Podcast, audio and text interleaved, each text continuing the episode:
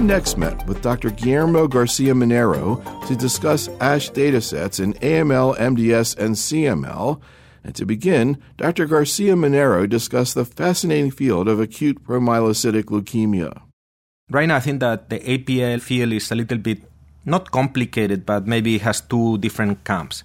For years, we had both the Italian and now the Spanish experience adding an anthracycline in this, you know, people refer to this as AIDA-like protocol. So in the community, people have been using idarubicin with all transretinoic acid as a standard type of induction and consolidation chemotherapy for APL. And there's a question whether Ara-C or not may help here and so forth.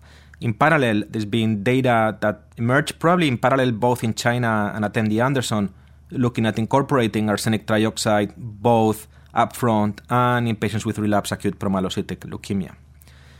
And in parallel with all this, there were a couple of studies, one from India and one from Iran, that had been presented already a couple of times, looking at single agent arsenic trioxide in patients with APL. Now, in those two countries, in Iran and in India, the main thrust for this is actually economical. You know, I don't know if people are aware of this, but all transretinoic acid is a very expensive drug to provide. And I actually didn't have an idea about how expensive it is until three or four years ago. I was running this trial with 5-azacitidine, valproic acid, and Atra.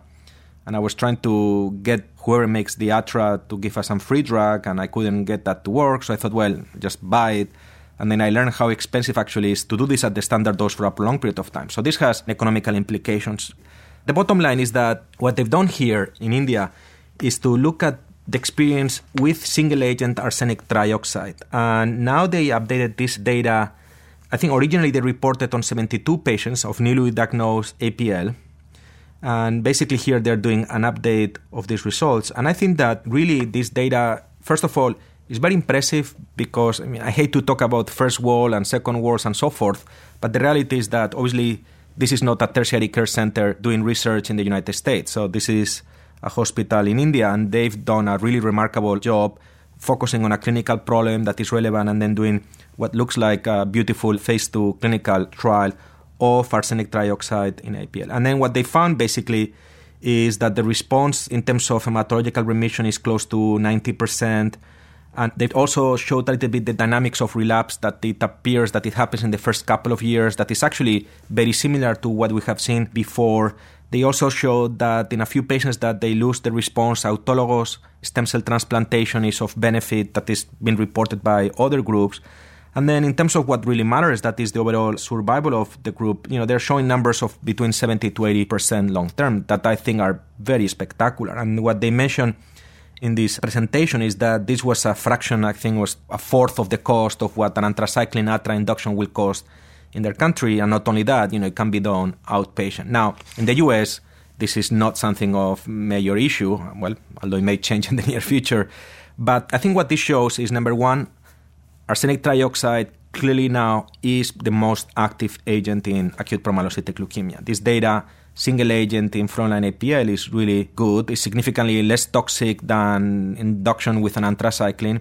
And it also reinforces the data from MD Anderson. You know, we had these two studies doing both upfront and relapse arsenic, ATRA, and then adding Mylotarg to patients with high risk disease.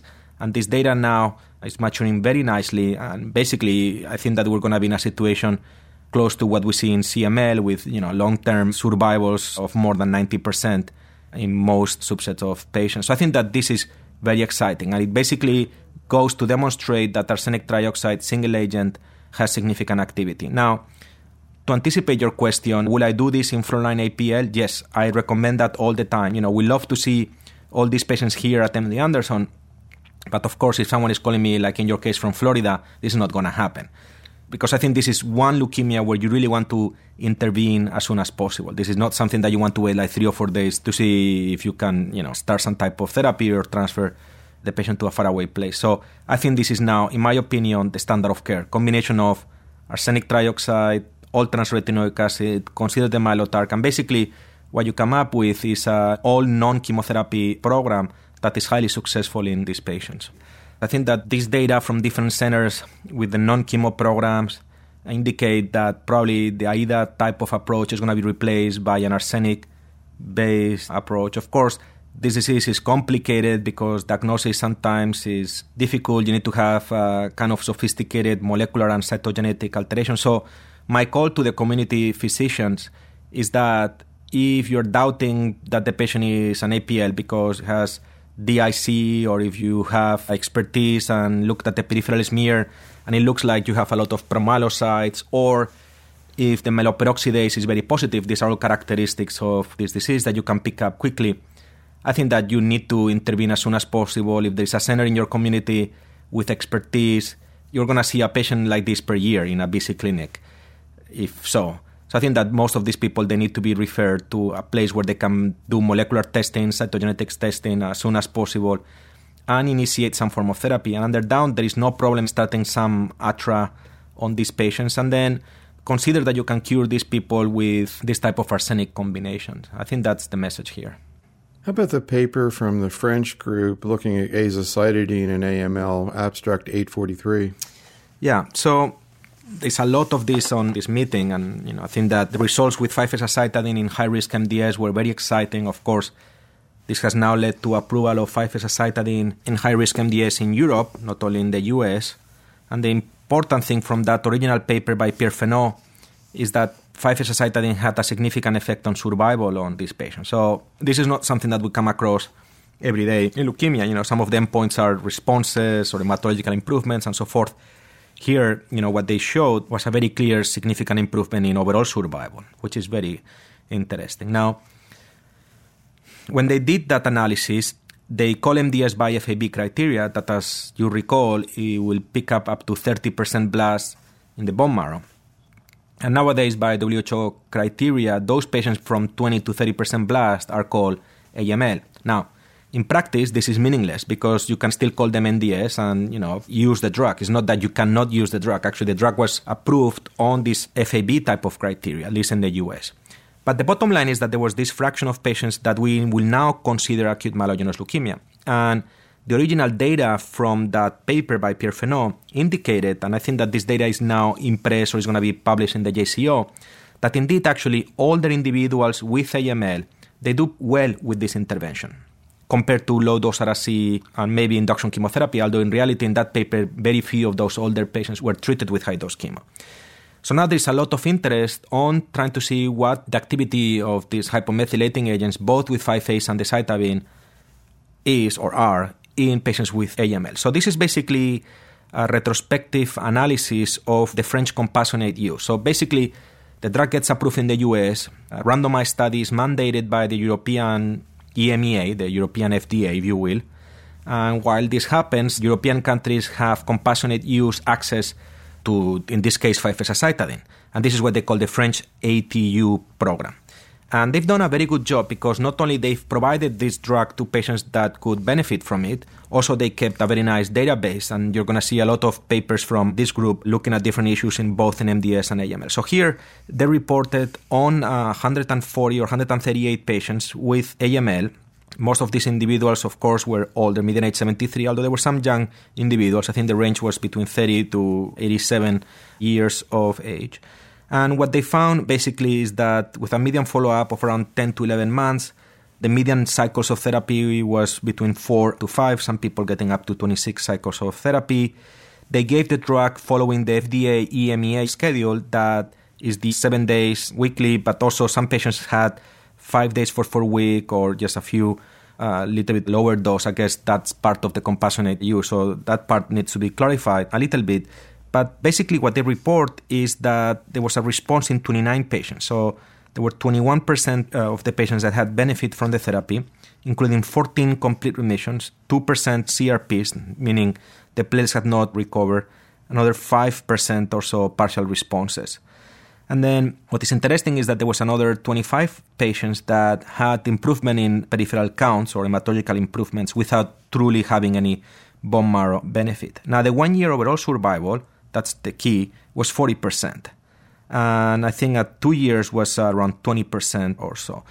So this data is very interesting, and it goes again to show what we know from the high-risk myelodysplastic studies, is that what these drugs do is that without really achieving complete remission in a very high fraction of patients, because we're talking here a complete remission rate of what, 15% or so, you have an overall survival at one year of 40%. That is significantly better than, you know, for sure the natural history of this disease and the experience that we had with other compounds with a relatively good toxicity profile. Now, of course, there is retrospective bias here who gets the therapy, who doesn't get the therapy, etc. And I think that, as you're aware, there are two studies now looking at this issue in AML. One is a randomized study with the decitabine, comparing the decitabine versus low dose Ara-C. I think that the accrual has been reached or is going to be reached very closely. That's going to be a very important study for the decitabine. And there's another study with 5-azacitidine that is ready to be launched or is just starting, where patients are going to be randomized again 5-azacitidine versus some type of conventional care. And I think those are going to be very important for all AML and may establish one of these two or both hypomethylating agents also as a standard of care, not only in upfront high risk myelodysplastic syndrome, but in AML. And looking back at the data, for instance, with 5-azacitidine, I don't have any doubt that this is actually what's going to happen.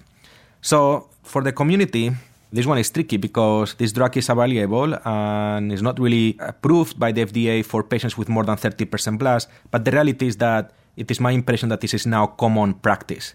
And I think that what this study shows is that we're doing the right thing because even though the response rate is not very high, the toxicity is very low, the induction mortality is very low, and these patients, at least from this French analysis, look like they're deriving some survival benefit. Now, it needs to be proven in randomized studies and so forth, but between not treating or giving low dose Ara-C and giving one of these interventions, for sure I will favor one of these hypomethylating agents. Now, I think what is critical is to maintain proper dosing, not starting to skip cycles or once these patients respond, those are the patients that I get really excited in terms of maintaining a proper time between different cycles and the dose. What I see many times is that some of these patients have had very good responses, let's say for a year, and then all of a sudden, and this is very interesting. I never, you know, this is something that when I get old, maybe I study where it's not so much the patient saying, oh, you know, I'm tired, I don't want to come to the clinic a week every month.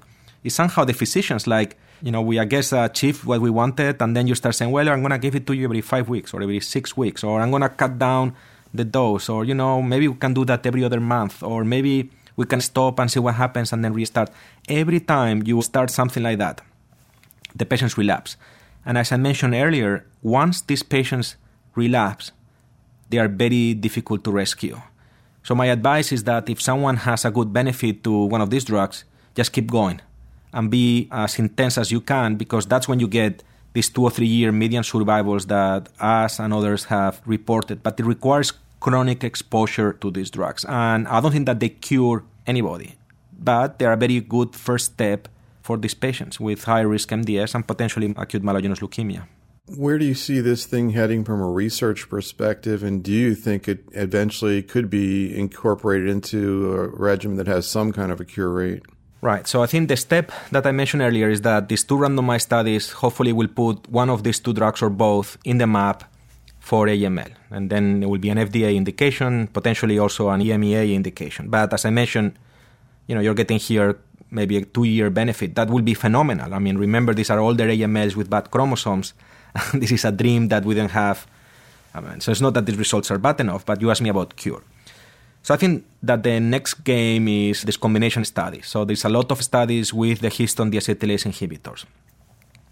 Our study with valproic acid, the pilot was positive. The randomized study does not look like it's something that is going to change outcomes very much. There are a couple of studies out there. One is supposed to be pretty mature with a drug called Syndax 275 or MS275. I think it has another name.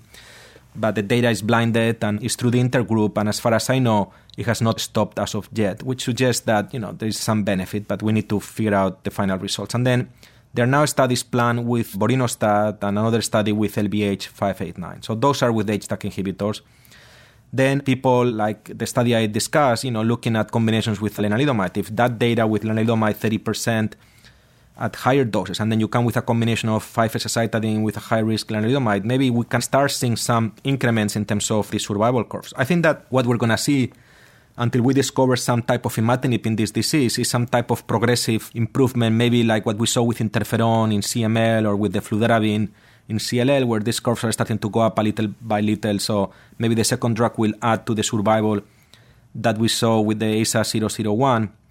But I think the key is to understand or identify some type of target. I think what happens with MDS is that it's so heterogeneous that it's really extremely complex, and we don't really understand how these drugs work, what are the targets that are being inhibited, and so forth. And we're going a little bit blindly here, particularly in patients that relapse. We don't really understand why that happens, what is, for instance, the genetic or epigenetic situation of those patients, etc. So it's very difficult to come with kind of targeted interventions for these patients. So at the end, probably will be some type of drug, and I'm going to be a little bit cynical here, but someone will try a particular compound with a lot of expectation, and all of a sudden you'll have some response rate, and that will open some new field in terms of what happens to the biology of these diseases. How about the poster by Lancet et al. looking at maintenance therapy with low dose subcutaneous 5 azacitidine? This is a poster from Jeff Lancet at Moffitt and the group at Duke. And I think that this poster should be considered more as a pilot type of approach. And I think that it goes very nicely with the question that you asked me earlier that is, how do I see these drugs in place?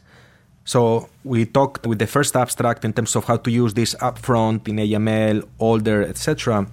But of course, one possibility will be perhaps to introduce these compounds as post-remission type of therapies. I mean, one could think of debulking these patients with some type of intervention, you know, an Ara-C-based program, and then maintaining them. Now, for sure, this has been tried many times in the past with low dose Ara-C. Last year, there were some papers with interleukins, etc. But nobody has ever shown that this type of post remission type of approach works. So this study presented by Dr. Lancet only has treated around 16 patients, so it's very limited data. There's very little in terms of whether the drug is affecting or not the natural history of the disease. What they show basically is that the intervention is safe. There was a very important poster a couple of years ago by the Swedish group where they did kind of the same thing in a different fashion, but they gave induction chemotherapy, and then for those older patients that could not really tolerate consolidation chemotherapy, they gave 5-azacitidine, and they had very nice results similar to what I just showed for the frontline French ATU study. So the question is whether this type of approach helps here or not. We have a study at MD Anderson with decitabine. It's early to know whether this is working or not. So far, the data from that study that Dr. Ravandi is doing here at MD Anderson doesn't look like it's very positive.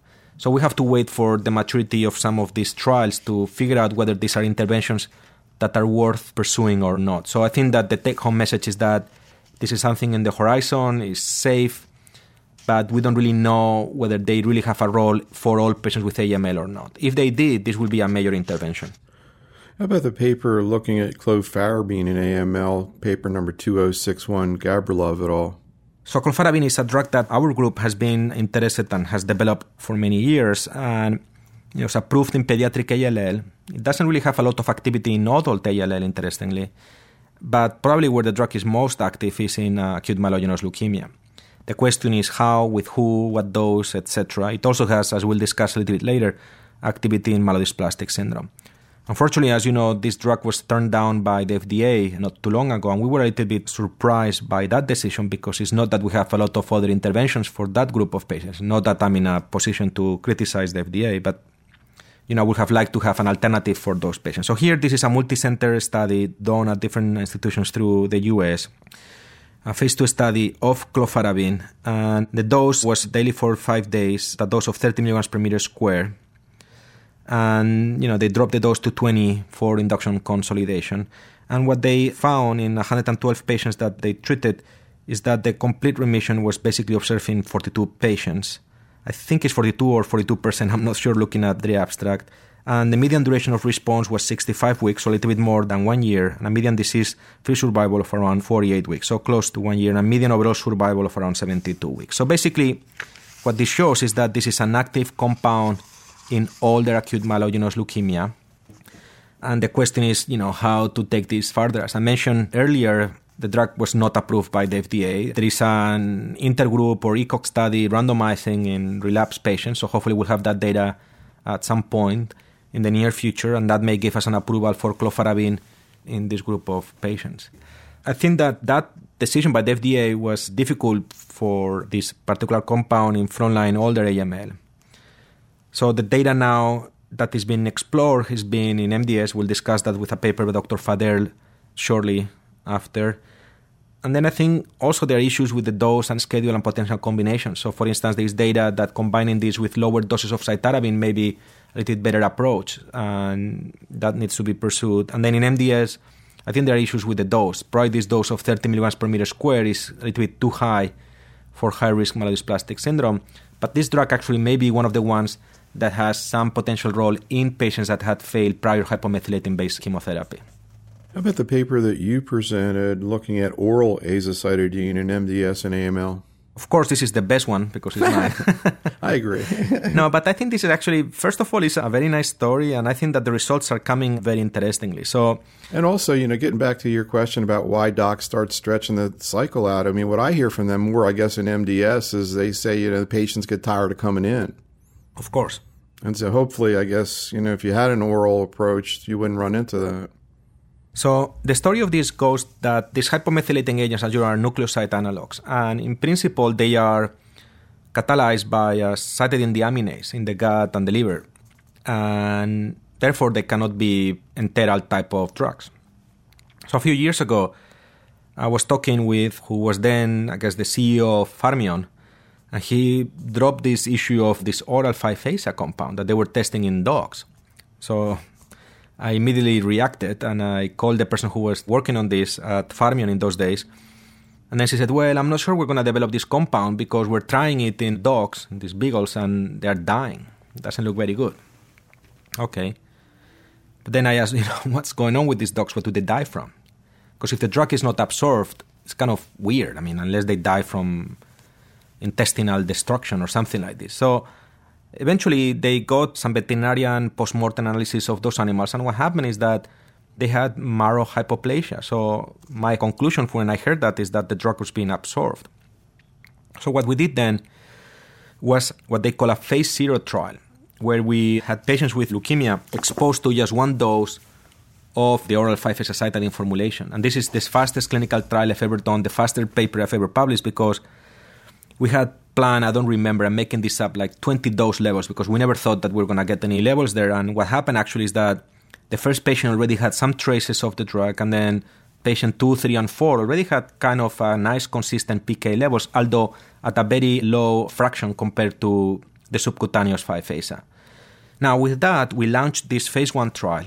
And what we do here is we give oral 5-aza the first month is subcutaneous, and then the second month they start with the oral 5-aza. The reason to do this is that now you have intra-patient comparator basically, so you can do PKs first month, PKs the second month. So this is a very PK intense trial, and the patients are really being fantastic here, collaborating and allowing us to do this. But the data that is coming out is very interesting. So I'm just going to summarize it that basically the drug is very safe in terms of toxicity profile we reached an MTD, I think the dose was 600 and it was diarrhea, but probably it's not from the 5-azacitidine. The formulation that we have right now contains quite a bit of mannitol. So the tablets that we were using had very, I guess, high concentration of this mannitol because the profile was that they took the tablets and, you know, a little bit later they had very aggressive diarrhea. Anyways, we called the proper dose around 400 and the first striking thing is that if you look at the PK profile, is significantly lower than what you see with the subcutaneous. But what is really interesting is that when you look at the patients that receive oral 5-azacitidine upfront, not having received any prior therapy, the response rate is basically really spectacular. So basically, in the patients that had not received any prior therapy, the response rate was around 56%. Now, most of these patients were from the MD Anderson, and our numbers tend to be higher, etc., etc. Now, this is a multi-center. There are two or three centers in both of these, including Johns Hopkins and Florida. But this data is spectacular. I have now someone close to 26, 27 months on oral 5-azacitidine in a complete remission, traveling all over the world. So the way the study now is going is we're going to expand to 14 days, 21 days, 28 days – based on the PK characteristics, it makes sense that maybe giving this twice a day or three times a day may transform this into something similar to subcutaneous 5-aza. And now I think that this opens the horizon for lots of studies with this compound. You know, of course, oral will be significantly better all over the world. Although sometimes we hear in the US that doctors are not super fascinated by this, everywhere it's really phenomenal. And The potential combinations are incredible, not only for leukemias, but for solid tumors and combinations with other oral compounds. So, if we can get this to work, I think this will be a major issue for patients with myelodysplastic syndrome and potentially other leukemia. So, I'm very excited about this data. Do you see the potential actually to have improved efficacy compared to subcu or intravenous? It's hard to say because the numbers are small, but this data looks very positive, and I think that I probably interrupted my train of thought. That's actually what I was trying to say is that the numbers are very small, and probably if you treat another nine, there will be zero responses, and then it will normalize. But remember, with the regular subcutaneous 5-aza, response rates around 10% or so in terms of CRs and so forth. So this activity is up there, and it's very interesting because remember the PK, the exposure is probably a third or lower than what you see with the regular. So the question is, are we using the proper dose of this subcutaneous 5-azacitidine? And it may make us think back in terms of trying to do more PK studies of the regular 5-aza and different situations because maybe we don't really have the right dose. Maybe even lower doses are better.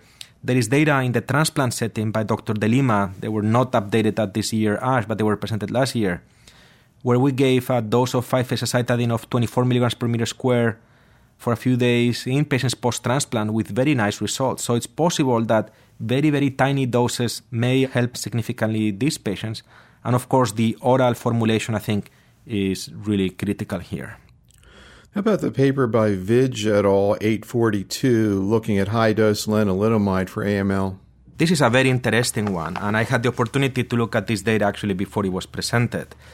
So, as everybody, I guess, that is listening to this knows, lenalidomide is approved for patients with a lower risk myelodysplastic syndrome if they have an alteration of chromosome 5. In that setting, this drug is remarkable in promoting erythropoiesis and making anemic patients basically transfusion independent, and it's very exciting. Now, what we know from this drug is that at standard doses it can be myelosuppressive, and because of that, basically the treatment algorithms for lenalidomide call for interruption of this agent once the physician observes some myelosuppression and so forth. But the reality is that if you look at the original phase one studies, it was a little bit similar to the story with imatinib in CML, where you know there was some dose escalation, but it was never really formally looked at in terms of what will be the highest dose, and perhaps different uses of lenalidomide in patients with myelodysplastic syndrome or AML, where perhaps a higher intensity with myelosuppression will not be something that will not be desirable. So, what Dr. Vij uh, from Washington University did in this trial was to explore a higher dose of lenalidomide, a dose of 50 milligrams orally daily.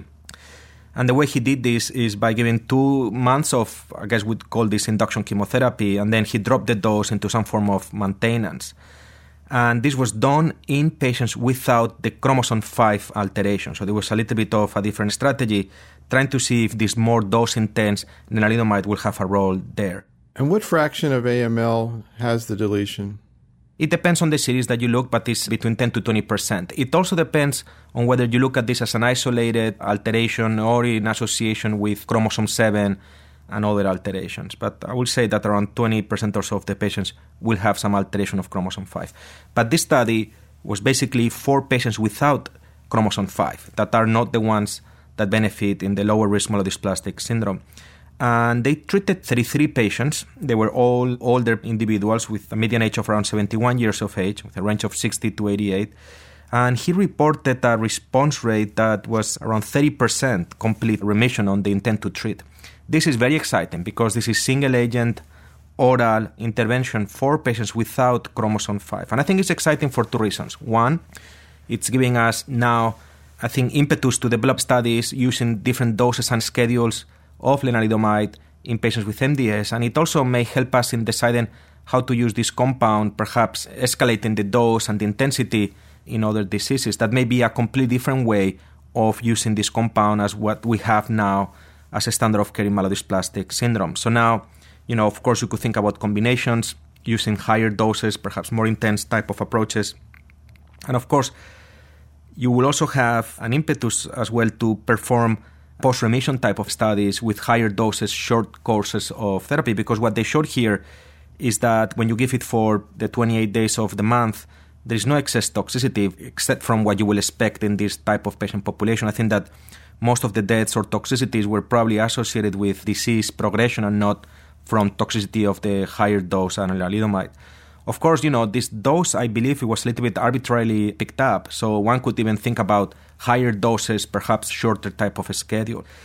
In retrospect, I think that Dr. Vij and his group will have liked perhaps to do this, like perhaps higher doses for prolonged period of times instead of just coming down with the dose, because I think what they found is that those patients that responded originally when they were exposed to the lower doses of the lenalidomide lost their response. So it appears that dose intensity may be very important with lenalidomide in non-del 5q AML and potentially higher risk myelodysplastic syndrome that will open the opportunities for the use of this compound in this situation remarkably.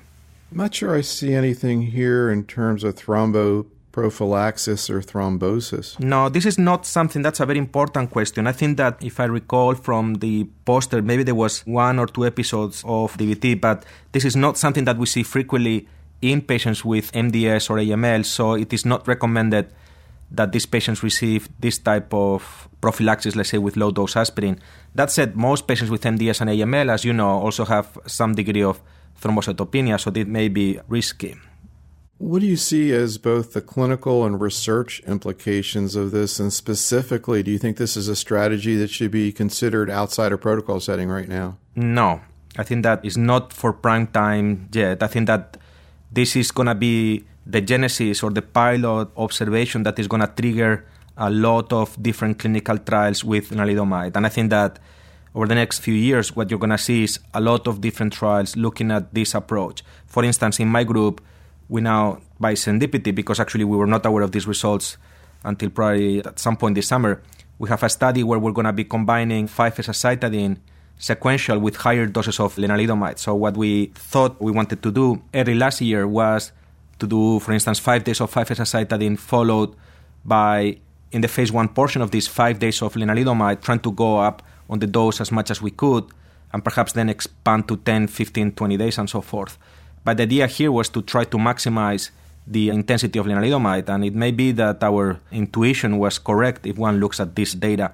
So I'm sure that you're going to see a lot of studies looking at hypomethylating agents with higher doses of lenalidomide, potentially a combination with chemotherapy, and as I mentioned, perhaps using this compound as a post-remission strategy, but instead of doing it at lower doses for prolonged period of times, maybe one could give boluses of lenalidomide at higher doses in patients in remission and so forth. So I think this data is not there yet for us to say, well, this is an alternative for patients, let's say, older with AML, particularly because I think that the data with the hypomethylating agents is significantly more robust, both with 5-aza and the decitabine. So if I was going to treat a patient without chemotherapy with older AML, probably will use any of these two other compounds instead of jumping to this directly. What about the patient who progresses after a hypomethylating agent or maybe both of them? Yeah, I think that that will be one of the studies that you will see pretty soon. And the question is can you rescue some of these patients? Because patients that fail hypomethylating agents are a very different group of patients. We just got a paper accepted in cancer and we're submitting another one looking at the natural history of patients with higher risk myelodysplastic syndrome that progress or fail hypomethylating agent based therapy, their prognosis is very poor. So I'm not sure that this intervention is ready for that. Now, I know for sure that one of the proposals that is out there is actually to explore the higher doses of lenalidomide in this particular group of patients, you know, that fail hypomethylating agents. But there is very limited experience because this particular study that we're talking about focused mainly on patients that had not received prior therapy. Let's talk a little bit about CML, starting out with this paper 338, looking at dasatinib. So the two studies, this one and the one that you're gonna ask me about a little bit later, these are two frontline studies of the second generation TKIs in patients with early chronic phase. So basically, the sequence of studies at MD Anderson was that we were heavily involved in the original studies, phase one, phase two, uh, chronic accelerated blastic phase, and then we did the higher dose imatinib studies, 800, and then we had a study randomizing to adding interferon and GM-CSF. Dr. Cortes has led most of the studies. And then when the second generation TKIs came out, they moved fast into looking at them in this frontline setting. So the first one is this 338 paper looking at dasatinib. And what you see in the study basically is that you have a very high fast induction of cytogenetic responses and molecular responses. So in the table that I have here in the poster, what you see is that, for instance, if you look at six months on therapy, dasatinib cytogenetic remission is 90 plus response compared to 54% for the 400 milligrams and 85 for the 800. But these numbers basically equalize at some point with longer exposure. So they are more potent. Now they also have a little bit more serious toxicity profile. You know, the dasatinib has an issue in terms of platelet function, with bleeding and pleural effusions and so forth. So the question is, is it worth this type of extra toxicity for this benefit? So it's very difficult. And I look at this as someone that maybe is a little bit nowadays outside from the CML arena, but I think that actually it gives even more weight to what I'm going to talk about is that when you have an intervention like a standard dose imatinib with overall survival rate that we'll see in a second, 90% plus, you know, how much do you invest in improving that? And of course, the name here is long-term follow-up, the expense of years and years and years of, we'll discuss a very interesting abstract shortly after this. So these are all very important questions, and you could be very positive and say, look, maybe 20 years from now we'll see that intensifying and getting this very high cytogenetic response rate really is beneficial, or you may be more conservative and say, look, I don't want to be exposed to this risk. So, does this replace frontline imatinib? In my opinion, no, particularly because of the toxicity profile that you may see with this compound. And the question is, what type of surrogate marker you're going to use in this situation because again survival is going to be a very hard one to do as you know the iris study still is you know out there and now starting to show some survival benefit how about 509?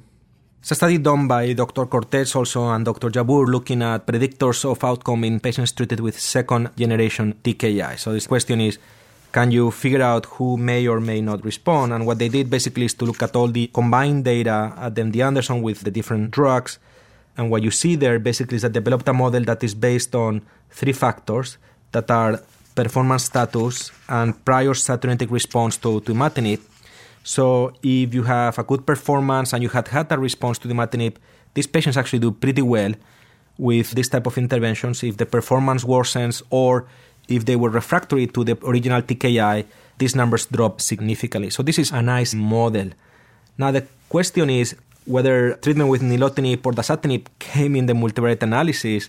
And my understanding is that dasatinib did not really come here that may at some point delineate what will be the preferred TKI in this situation. But again, as you see here, there is a little bit of political correctness in a way because at some point these investigators are going to be in a position to compare one versus the other historically, although of course this is hard because those studies are not really designed to compare one versus the other. But they already have like 60 or so patients on each arm and multiple in the relapse setting and so forth. So we could start getting some idea of which one of these agents is up there. But you know, you should be also aware that there is now also third generation TKIs that may complicate this even more. What's your take indirectly comparing them right now, these two agents?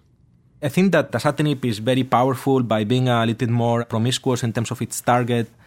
It's a very attractive compound, but the toxicity profile decreases a little bit my enthusiasm for its use in upfront disease. Now, in blastic phase, it's probably the best drug that we have right now that one could use.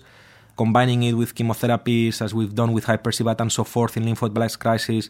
So that's, I think, where this drug has an advantage. But in the frontline trials, I think that one thing that is critical here is quality of life, compliance, toxicity. And I think that the toxicity profile, at least from my experience, is that probably nilotinib has a better toxicity profile in these patients. And with the numbers that we just saw earlier, this makes it a very attractive frontline type of compound. I'm going to ask you about the late breaking abstract looking at nilotinib, but before I do, what's your take in general about toxicity and quality of life in nilotinib versus imatinib? I think they're very similar actually. So I think that's the main advantage. Now with the nilotinib, the main issue is the cardiac toxicity that we didn't have with imatinib. And of course, what delayed the development of nilotinib, as you may know, is that early on on the trial there were a couple of patients, or one, I don't know how many, but there were some propositus, some patients that had some severe cardiac toxicity. So you have to keep that in mind. It requires some EKG monitoring, and this type of toxicity always makes you a little bit tense because you don't want to have people, you know, having a major problem. So that's why I'm still not 100% sure that any of these two compounds are perfectly ready yet to, you know, be prescribed in frontline CML.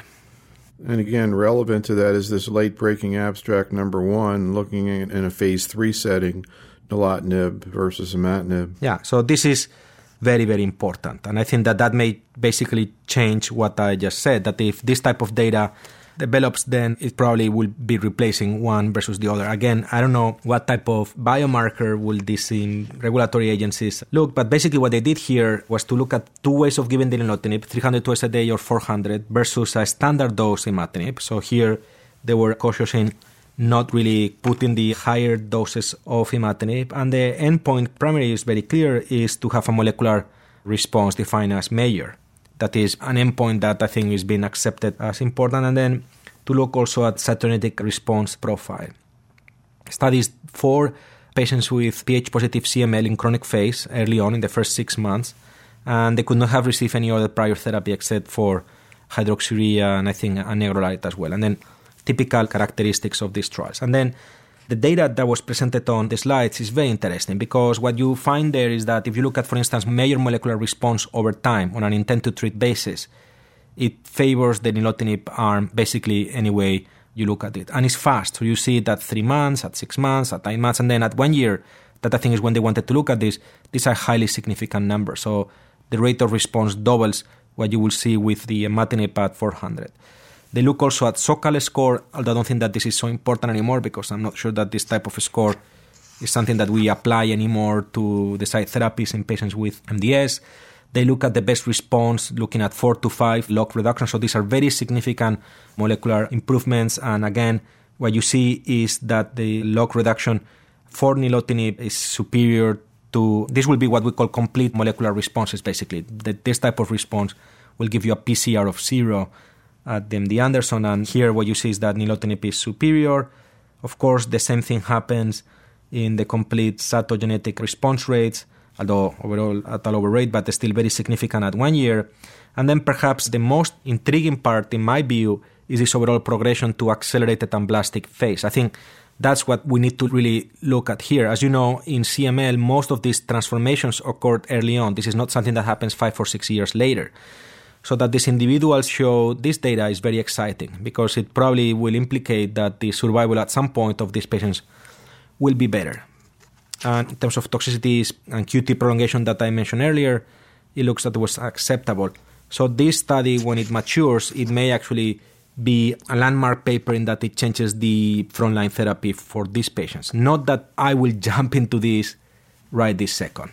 This is a very large study, so there are like 282 patients treated with the lower dose nilotinib, 281 with the higher dose nilotinib, and 283 in the imatinib, and 11 patients progress in the imatinib, two in the lower dose nilotinib, and one in the higher dose nilotinib. So, again, these are very significant numbers, but the number of patients that are exposed is really small. So still, I mean, you know, four percent versus maybe half a percent if you want to average that out. I mean, it seems like not very much, but actually, it's pretty significant. No, no, it's very significant. So the number is very significant. The magnitude is relatively small.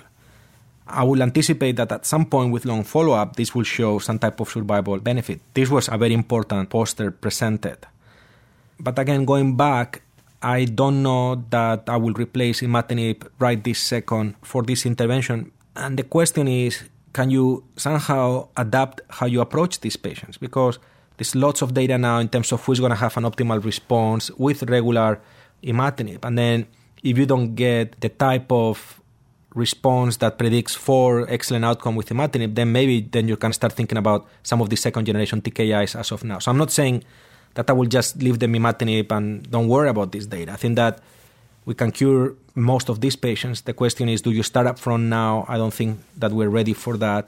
But we could monitor these patients aggressively enough that you could change your practice if in time you don't get the type of molecular response that predicts for good outcome with imatinib. And you can know that basically at 12 months of therapy.